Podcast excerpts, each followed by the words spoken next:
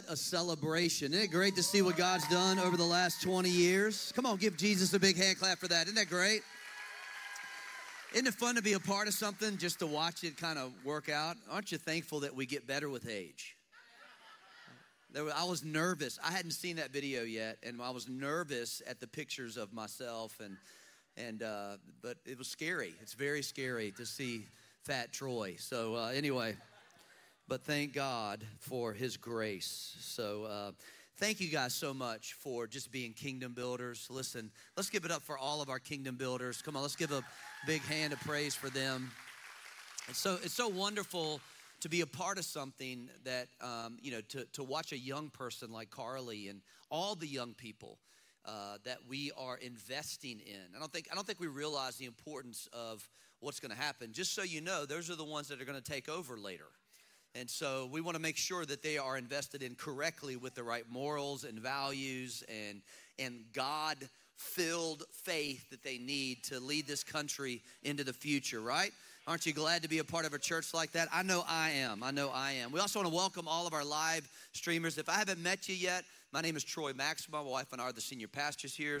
Uh, your campus pastors, Pastor Stephanie, Pastor Aaron, stand up. These are your campus pastors here at our central campus. If you're kind of new to Freedom House, um, we have three sites and online, so you can, uh, if you have a friend that lives in uh, the area, we have South End, Lake Norman area working on a, a farther south campus. And so, but we also have online, and we have people from all over the world Dominican Republic, come on, somebody, Ireland, North Carolina, New York, North Dakota, New Jersey, New Mexico, South Carolina, Georgia. Sorry, Georgia. Last yesterday was tough. Sorry about that, Morgan. Florida, Kentucky, Virginia, Indiana, Connecticut, Tennessee, Maryland, Massachusetts, Montana, Colorado, Ohio, West Virginia, Pennsylvania. Thank you guys for joining us. Wonderful day. Starting a brand new series that'll lead us right into Christmas. Christmas Eve is actually on a Sunday. And so you can invite your friends and family to come to church. Just, just tell them if they come to your house, they have to come to church. People say, well, you know, my family's in town, you know, well, bring them, drag them to church. Stick them in the back of your car, you know, tranquilize them, whatever you need to do to get them to church. Um, in 1974, in November in New York City, right along the East River around 33rd Street, there was a trench digging machine owned by Steers, Derek Steers.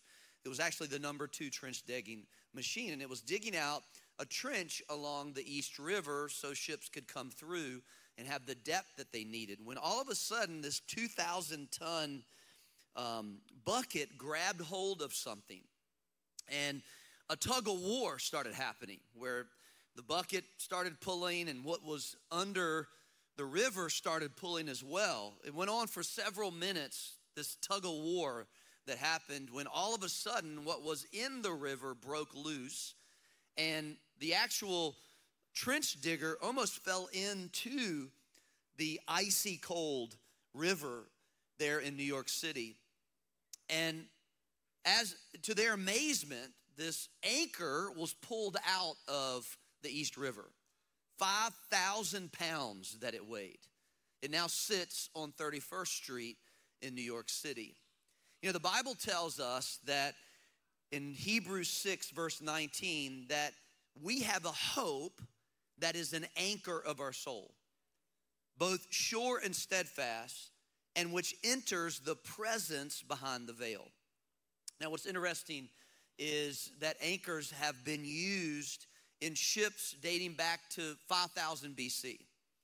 Now, when you think of an anchor, many of us would think of something that you would drop when you're stopping your boat. Now, if you have a boat, you've been on a boat and you want to stop, enjoy the moment, kind of set, or maybe you're going to spend the night in that boat, you would make sure you would set your anchor for the placement so you would stay right in that place, which is important. And I think if you kind of carry that over into our life, it's making, we need to make sure that we have an anchor that holds us in the right place. You know, the Bible calls that our hope, our hope in Christ. Christ is that anchor, by the way. But what people don't realize is that anchors are also used in the middle of a storm. Matter of fact, they're very important in a storm because what they do for your vessel is they hold you in the correct direction in the middle of a storm so that you aren't capsized by the waves. Anchors are extremely important to keep the bow, your life, facing in the direction that God has commanded you to hit, to hit, and to drive your life. Hope when it's hard. That's what I want to talk about today. Because sometimes life is hard. We live in a very hopeless world right now. And our church, Freedom House, and the church is meant to bring hope to the masses. That's our job. You know, we were talking back in the back room with the worship team that we really are hope dealers. That's our job. We need to deal some hope. We, we, that's, that's what the Christmas season is all about. Is about understanding that we really do have a future in Christ, that there is something special ahead of us called heaven, that there is a, a life that you can lead that can be full of hope. It can really be our anchor in the midst of a storm. I want to give you a quick definition. This is kind of my definition. Hope is the simple belief that tomorrow will be better than today. Tomorrow is going to be better. Turn to your neighbor and say, It's got to get better. It's got to get better. Turn to your other neighbor and say, I got hope. I got hope. Come on, say it loud. Say hope. Say hope. We also define hope as, uh, hope as the uh, confident expectation of good. Hope is just a small glimpse of heaven. I don't think we'll need hope in heaven, do you? I mean, because we're there already. We'll have it. I mean, we've experienced, we are in the middle of it. We're walking on streets of gold and we'll enjoy our, the presence of God, the hope that we've waited for. We, we need hope for is what's ahead. Hope has eyes and always looks forward to something brighter, something bigger, something greater. And our hope, our Bible hope, is built on a foundation of confidence in the one who, the one who went to the cross and died for us, who now lives and sits at the right hand of, of God. Hope is founded on the faithfulness of God. Hope is a small word, but wears big shoes because hope can take you out of tough situations and take you into your great dreams. Do y'all believe that? Hope is something that you can't see, but you can feel it. I don't know if you've ever been in a hopeless room. I have, but I've also been in a hope filled room. When you walk into a hope filled room, when you walk around, when you're around somebody who's full of hope, it just kind of gets on you, doesn't it? Hope is will wake you up when you don't feel like getting up. Hope will move you when you don't feel like moving. Hope picks you up when you feel like quitting. My life's verse is Jeremiah 29, verse 11. And this is the promise from God. For I know the thoughts that I think towards you, says the Lord thoughts of peace and not of evil, to give you a future and a hope. Now, what's interesting about this promise from God is that we see that there's a difference between future and hope, isn't it? If he says he'll give you both, then there's obviously something different between future and hope. Future is obviously talking about tomorrow, but we don't need hope tomorrow. We need hope today for tomorrow. And when God makes a promise, I want you to understand it always happens. That's one thing you can believe. Matter of fact, the Bible tells us that when we are faithless, He's faithful. His promises always come to pass. And you can build your life around the Word of God and what He promises, His faithfulness. We can build that hope when it's hard on the faithfulness. God's promises, His Word is forever settled in heaven and it has to come to pass. Now, in Hebrews 6, verse 19, which we just read, in order to understand really what this anchor means, we have to kind of go back a little bit and look at the previous few verses because God is talking specifically around Abraham and the promise that he gave to Abraham, who is the father of our faith. Right after Abraham had said, I would, I'll kill my son, my firstborn, my only son. Um, I, am gonna, I'm gonna take Isaac up on this mountain and, and kill Isaac. And he obviously we know we know the story, Genesis chapter uh, 22, 21, where Abraham takes Isaac up on the mountain, and right as he's about to kill Isaac, uh, God shows him a provision of a ram, and, and then, then God makes a promise to Abraham. He says, I'm to bless you and you'll be blessed. All your future generations are to be blessed. I'm to multiply you and you're going to be multiplied because of your faith in me. And then he says, The reason why you can trust me. Now, I want you to catch this, church, and I'm going a direction with this. The reason why you can really put your hope in God is because of verse 18. It says, So God has given both his promise and his oath to us. These two things are unchangeable because it is impossible for God to lie. Therefore, we who have fled to him for refuge can have great confidence as we hold to the hope that lies before us. And then he describes it. This hope is the anchor of our soul. This is a promise from God.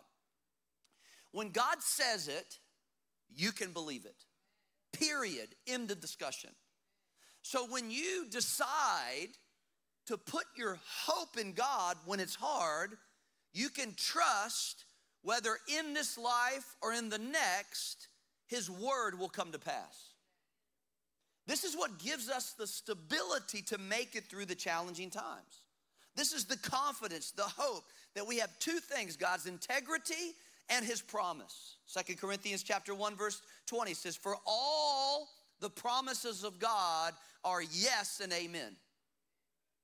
In him in God to the glory of God through us. So his promises are in him, but he gets glory through us and our hope. As we live out this hope, he gets glory. I like 1 Corinthians chapter 13 verse 13. And now abide faith, hope, and love. These three, but the greatest of these is love. This is right after, you know, he, he talks about love. I'm sure if you've been to a wedding, you've heard it. 1 Corinthians chapter 13. See, faith looks back. It reminds us of what Jesus did on the cross. My sins have been forgiven. God is faithful. Love looks around and reminds me that Jesus is with me. The Holy Spirit keeps me. Hope looks ahead and tells me that Jesus is coming, that he did come out of the grave, that he is alive, and we're moving toward a finished work. Everything's gonna be okay, maybe in this life, but surely in the next. Have hope when it's hard. Now, hope is not really necessary when things are going good. I don't even really think, we don't even think about hope, do we? Man, it's going good, you know. Thanksgiving was awesome. Uncle Joe didn't show up. It was fantastic. We didn't have to talk about, you know, the, you know, the football games were great. The turkey was good. You brined it good this year. It wasn't dry. Everything was everything's going good. My job's going. You don't have to have hope then. We don't even we don't even talk about hope. No, we start, we start talking about hope when things are not good, when it's hard, when we lose that job, when we're going through a divorce, when somebody close to us passes away and they die. That's when we need hope. I just went through a situation with Pastor Steve. Remember Steve Smothermon who came and preached a few weeks ago? What you didn't know is that when he came on that Thursday prior to speaking, one of his closest friend's sons had died. They found him in his truck.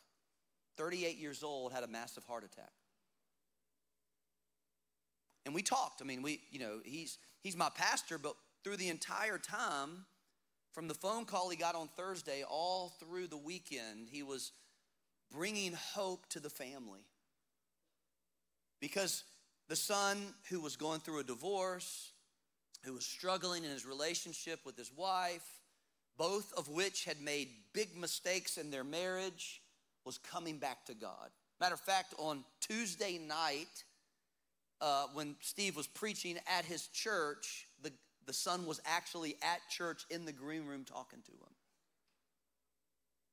But we don't need hope when things are going good. It's when those situations happen is when we need hope.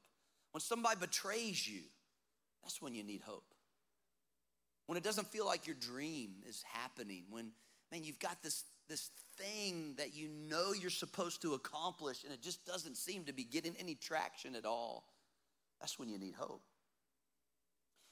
In the Bible, one of the things I've learned is that we can see through the story, specifically when Jesus is with his disciples, we can see the introduction of this hope over and over again. I want to share a story with you and kind of unpack this a little bit about understanding how to have hope when it's hard. Because some of you in this room, some of you watching online today, you may, maybe you're struggling. Maybe things aren't going that well. Maybe the outlook of life, your kids are not serving God. I, I don't know. It just doesn't look very, very good. You're in the middle of a storm. Look at Matthew chapter 14, verse 22. It says, Immediately Jesus made his disciples get into the boat and go before him to the other side while he sent the multitudes away. Verse 23 And when he had sent the multitudes away, he went up on the mountain by himself to pray. Now, when evening came, he was alone there, but the boat was now in the middle of the sea, tossed by the waves, for the wind was contrary. Now, in the fourth watch of the night, Jesus went to them walking on the sea. Can you imagine? And when the disciples saw him walking on the sea, they were troubled, saying, It's a ghost. And they cried out for fear. Ah. They didn't put that in the Greek text. It's the Maxwell added translation. Ah. But immediately Jesus spoke to them, saying, Be of good cheer. It's me. Do not be afraid. Peter answered and said, Lord, if it's you, command me to come out on the water. So he said, Come. And when Peter had come down out of the boat, he walked on the water to go to Jesus. But when he saw that the wind was boisterous, he was afraid. And beginning to sink, he cried out, saying, Lord, save me. And immediately Jesus said, Go, go, gadget arm, stretched out his hand and caught him and said to him, Oh, you of little faith. I think it's what's interesting about this is Peter was sinking, and Jesus had to be really close to him in order for him to reach out. In other words, even though you may feel like you're sinking, Jesus is right there to pick you up. And when they got into the boat, the wind ceased, and then those who were in the boat came and worshiped him, saying, Truly, you are the Son of God. Now, let me ask you a question. Why did, Jesus, why did the disciples get into the boat? It's not a trick question. Verse 22 Immediately, Jesus made them get in the boat. I want you to understand something about hard times. Hard times come when you obey. I know we don't like to talk about that in church because we like to blame hard times on the devil all the time. But the disciples were told to get in the boat, and Jesus sent them into a storm. What? Immediately, Jesus made his disciples get in the boat. And the boat was now in the middle of the sea, tossed by the waves, for the wind was contrary. In other words, obedience doesn't always mean easy. Remember this, church. It doesn't always mean easy. It doesn't mean everything's gonna go okay. Obedience sometimes will put you in a furnace. Obedience sometimes will lead you right into a lion's den. Just telling you the Bible here. Obedience sometimes will put you right into the wilderness. Sometimes it'll put you right before your Pharaoh, where you gotta, you gotta be able to deal with something. Obedience sometimes causes trials and tests. God sometimes is the author of your hard. He's responsible for it. Not your temptation, because we got to understand there's a difference between being tempted and being tested, because you will be tested. You do everything right, and it still is terrible. You ever read the Bible and you see names in the Bible, and you're like, where did the world did they come up with that name? Like names of people. You know, there's a name of a city that I think sometimes obedience will lead you in. It's called the city of Succoth. Sometimes obedience will lead you into the city of Succoth. It's the Bible. It's the Bible. Turn to your neighbor and just look at him. If you're in the city of Succoth, say, I'm there. I'm in the city of Succoth. I am in the city of Succoth. I mean, it just sucketh all the time. Everywhere you go, it just seems that you are paying taxes to the city of Succoth. Anybody ever been to the city of Succoth? Come on, raise your hand. Anybody in the middle of the city of Succoth right now? Come on, raise your hand. If you're online, come on, just don't don't t- close the computer if you're in the city of Succoth. Right now, we have Succoth, North Dakota, Succoth, New Jersey, Succoth, New Mexico, Succoth, South, South Carolina. Because we all go through obedient seasons of suffering. We're obedient and we're still suffering. And that's when you need hope. All through the Bible, we see people that live in that city. My favorite story is the story of Paul and Silas. They were, Paul was doing the will of God. He shows up in the city called Philippi, and this girl starts following him around and calling him, you know, look, follow these men. They're the Son of God. They're, they're following the sons of God. They're preaching the word of God. And really, it's a demon just kind of sarcastically, t- you know, taunting Paul and Silas. And after a few days, Paul just gets annoyed with her, the Bible says, turns around and casts the devil out of her. Now, what he didn't know is this girl like Deion Sanders back in the Dionne uh, Warwick in the one nine hundred numbers. If you're over forty five, you know what I'm talking about. She she was making money for all these people, and and he took an economic you know windfall away from this group of people, and they threw him in jail. So he's obeying God and gets thrown in jail, but he doesn't lose hope. Bible says at midnight He's singing. You know, hope has a name. You know, he's just got David in his, he's listening to David play his guitar and he just, I'm gonna, I'm gonna sing like David sings. I'm gonna sing. I'm gonna sing. I'm gonna sing. And so he's singing. And the Bible says that all the prison doors open up, all the chains fall off all the people. Now, if that was you and you were in prison, what would you do? You would, I would think, that's for me, I'm out of here. But Paul didn't go anywhere. Because Paul realized that his obedience that put him in prison was not for him to get released from prison, but for the jailer who came and said, Oh my gosh, the doors are open, I'm gonna get killed. Paul says, Stop. He goes home with the jailer, the whole family of the jailer gets saved. See, in the middle of the city of Succoth, maybe there's somebody that needs to hear your hope story so they can get out of their city. Come on, somebody. I'm a pretty hopeful guy. I think if you're around me for any length of time, I, I, I am a pretty positive guy. You know, I've always lived that way. I'm always glass half full, not glass half empty. I don't really like, I don't even like hanging around people like that. You know, I, most of my friends are like that too.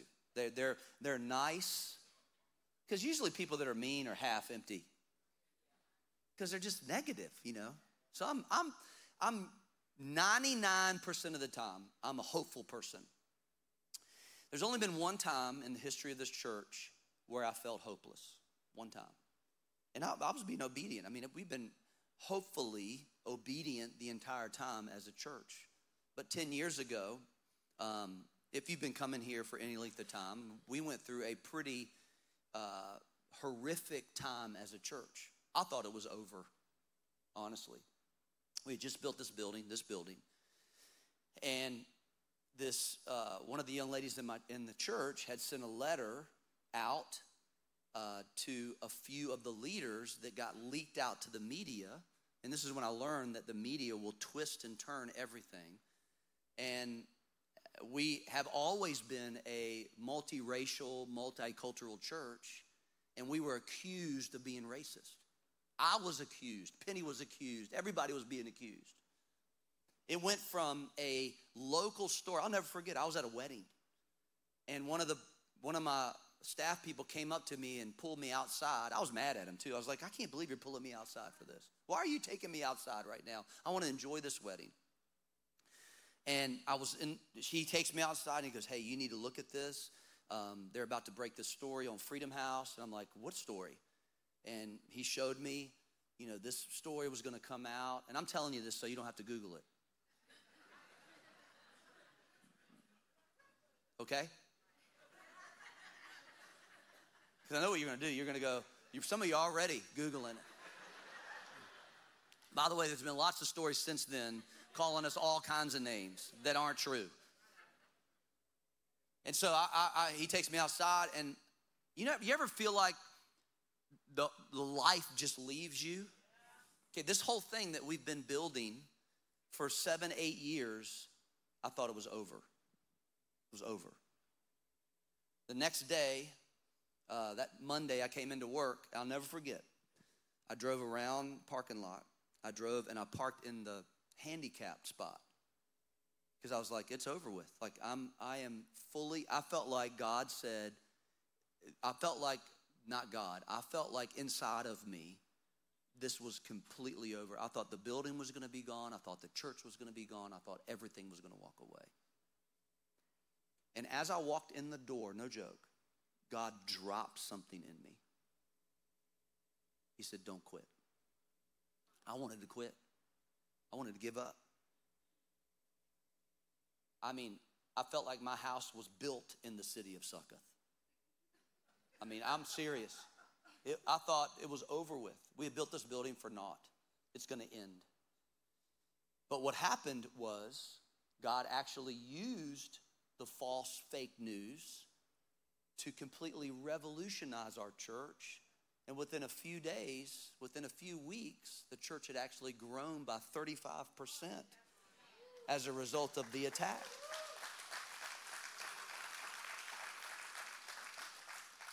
You know, Jesus is the best example of obedience leading into suffering. Because his obedience took him to the cross. So I want you to think about this. If you ever think your, your, your time is really hard, just remember that Jesus' time was way harder and he did it for you. See, trials and tests are used to develop in us the capacity to have hope. These are the times that God uses to grow us and strengthen us. Suffering is only for a season, and hope is what sustains us. James 1, one of my least favorite verses in the Bible. My brethren, count it all joy when you fall into various trials, knowing that the testing of your faith produces patience. The two main ingredients to our faith are hope and patience. Those are very important ingredients. So help hope helps when it hurts. Hope is what's needed to get through the trial and the test. We can keep obeying even when it hurts the worst. You can keep you can keep pressing forward because you have hope. Every day believing when you don't see it. Every day saying when it doesn't seem to be there. Hope is the anchor that holds you focused in the storm. And so that's why we have to ask God for hope. Sometimes God will let us hit rock bottom so we can meet the rock at the bottom. That's what we need to do. Sometimes we find ourselves there. I think the psalmist understood this when he was in the middle of his hardest time. My soul thirsts, Psalms 42, for the living God. When shall I come and appear before God? In other words, he's saying, Look, I'm kind of done with this life. When am I going to be in front of you, God? My tears have been my food day and night, while they continually say to me, Where is your God? When I remember these things, I pour out my soul within me. For I used to go with the multitude. I went with them to the house of God with the voice of joy and praise, with the multitude that kept a pilgrim feast. Why are you cast down, O my soul, and why are you disquieted within me? Hope in God, for I shall yet praise him for the help of his countenance. Sometimes you just got to tell your soul, hope in God. You got to tell your heart, hope in God. Then the Bible says, now in the fourth watch of the night, verse 25, Jesus went to them walking on the sea. So hope walks in when it's hard. It helps you when it hurts, but it walks in when things are hard. In other words, if life makes you feel like you're drowning, your lifeguard will walk on the water to you. Storms and trials actually introduce us to a perception of God or a perception of hope that we haven't had yet. I want you to think about this. Because it's hope that allows us to understand that Jesus can operate in a different way than maybe we've ever experienced him. Ever. And so the disciples are in the boat, they're in the middle of the storm, they're obeying God. Jesus told them to get in the boat, they're probably wondering, we're going to die. Now, they're fishermen, so this storm must have been really bad for them to be nervous. Must have been really bad. And Jesus walks to them on the sea. Now, he could have come to them anyway. He could have gotten a boat. He, he, he could have done it anyway, but he decides to walk on the sea. And they all get afraid and they go, What is that? What's that over there? Is that a ghost? They're afraid. And he says, No, no, no, no, guys, it's me, it's Jesus. See, he came to them walking on the sea because they needed to see him in that light. Because if they couldn't see Jesus differently in that moment, how in the world could they believe that he would be raised from the dead? See, what God will do in the midst of your hard times is he will, through those hard times, show you a part of himself that you need to have in order to get through the hard times. And for them, it was Jesus walking on the water. Jesus is walking on the water. They go, Oh my gosh, who is that? What, what is going on? Well, I can't believe this is going to happen. I'm afraid. But in order for them to believe that Jesus would be raised from the dead, they had to understand that he could walk on water. Don't ever limit hope, guys. Don't ever, ever limit hope. Hope is a water walker when he needs to be. Hope is a mountain mover when he needs to be. Hope is a cancer healer when he needs to be. Hope is a voice in the wilderness when he needs to be. Hope is a debt remover when he needs to be. Hope is a grave robber when he needs to be. Don't ever limit hope. Maybe you maybe you have never seen hope like that. Maybe you've never experienced hope like that. But Jesus sometimes has to break out of the box of the way grandma taught you Jesus was. Maybe he needs to break out of the box that you think that he needs to be in. Maybe you've kind of put God in this non water walking, provisionary, grave robbing, lion mouth closing, kind of fictitious idea, but God will reveal in the middle of the storm, He'll show you that I can be different. I, I can I can come a, I can, I can come a different way. I can show you a new way. I can I can transform the situation like you've never seen it transform. You you need help in your finances, then then I can change the way everything shifts. I can if I need to stop the sun from moving, then I will. If I need to stop the earth from spinning, then I will. If I need to change a person's outlook on, if I need to remove somebody out of your life and put somebody new into your life, then that's the kind of God that I am. That's who God can be. He is our hope. Come on, stand up on your feet, church. Come on. So here, here's what happens. Here's what happens. Here's what happens. So here's what Jesus does. Or actually, here's what Peter does. They're all nervous. All the disciples are in the boat. They're going, What in the world's going on? And then Peter goes. Peter, the least likely of all of them, least likely. He says, Hey, if that's you, Jesus, then call me to come. Because this is what hope does. Hope will always beg you to take another step. You don't feel like it. You don't want to do it. You, you don't want you don't want to get up again. But hope says, just like Jesus, come. I know you've tried church before, but take another step. I know you prayed before, but pray again. I know you trusted once before, but you can trust one more time. Jesus says, Come. And then Peter, I've never seen the story like this before. And Peter just steps down out of the boat and he starts walking on the water. I know, I know we focus on the fact that he sunk, but Peter still walked on the water. He still walked on the water.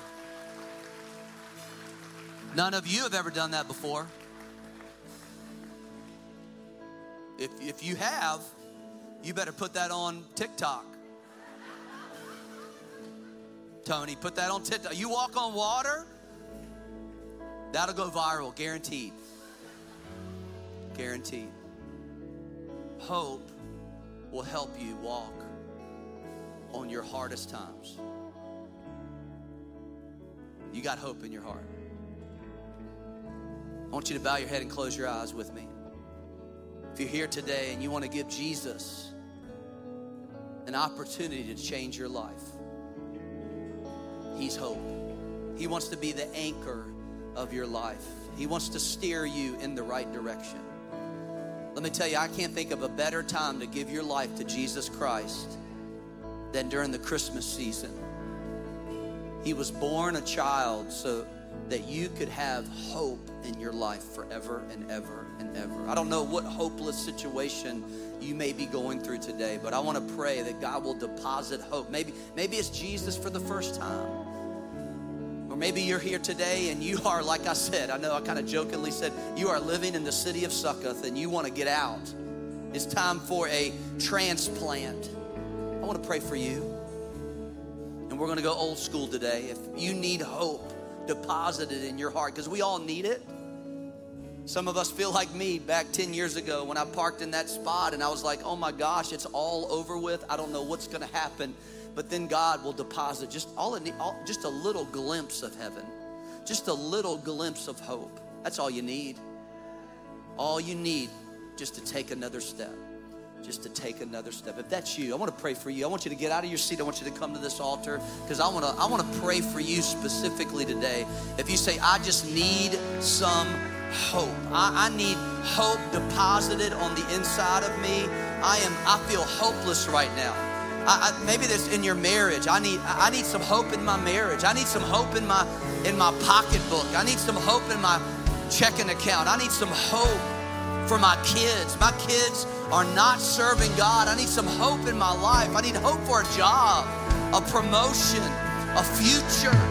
I need to hope to wake up tomorrow morning because it feels like I just have no hope. Just come and as you come, just lift your hands and let me tell you, the hope the one who died for you, the one who was crucified and raised from the dead is going to come and fill you with a hope. A hope that can withstand any storm. A hope that can challenge any wave. A hope that can come against any, a hope that comes out of the grave. Thank you, Lord. Thank you, Lord. Just let him touch you right now. Thank you. That's his presence right now.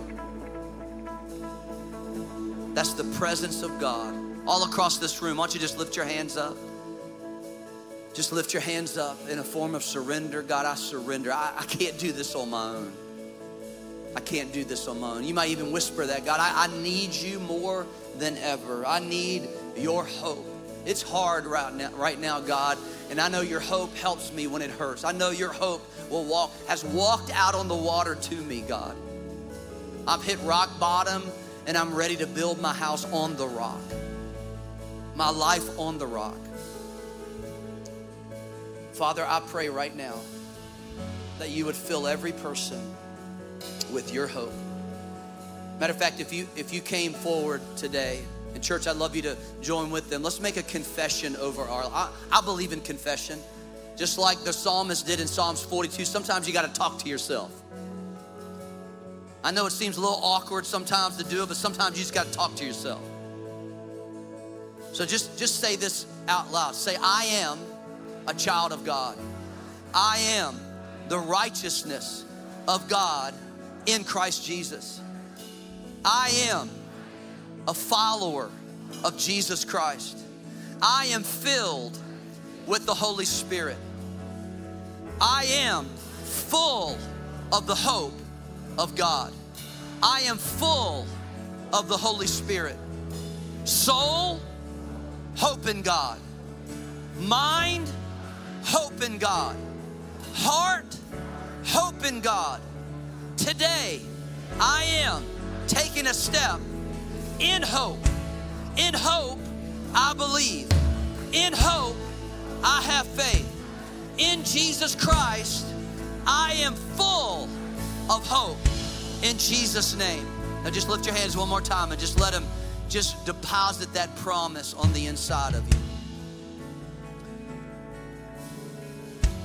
Thank you, Jesus. Thank you, Jesus, for your hope. Thank you, Jesus. We are full of hope. full of hope. Just confess it right now. I'm full of hope. I am full of hope. Thank you, Jesus. Thank you, Jesus, for your obedience. Let me pray for you, Father. I thank you that these children of you, of yours, God, have been obedient. They're walking in your path. Oh, we all make mistakes, God. We all get distracted. But Father, our hearts are after you. And God, many of them are in the middle of a storm. And you're calling them out of the boat to walk above their circumstances, to walk above their problems. So, Father, I pray that from today throughout this entire season, God, the seasons season of uh, of of feeling like that we are we got an Airbnb in the city of Succoth. But God, I pray that that that term, that lease is over as of today. And Father, I thank you that that lease ends today and we are children planted in the promises of God. And so, Father, I pray over each person that all the promises of God are yes and amen. Whatever promise they need, Father, I pray that you would you would give them give them that that that integrity, that oath, that promise they need to take another step.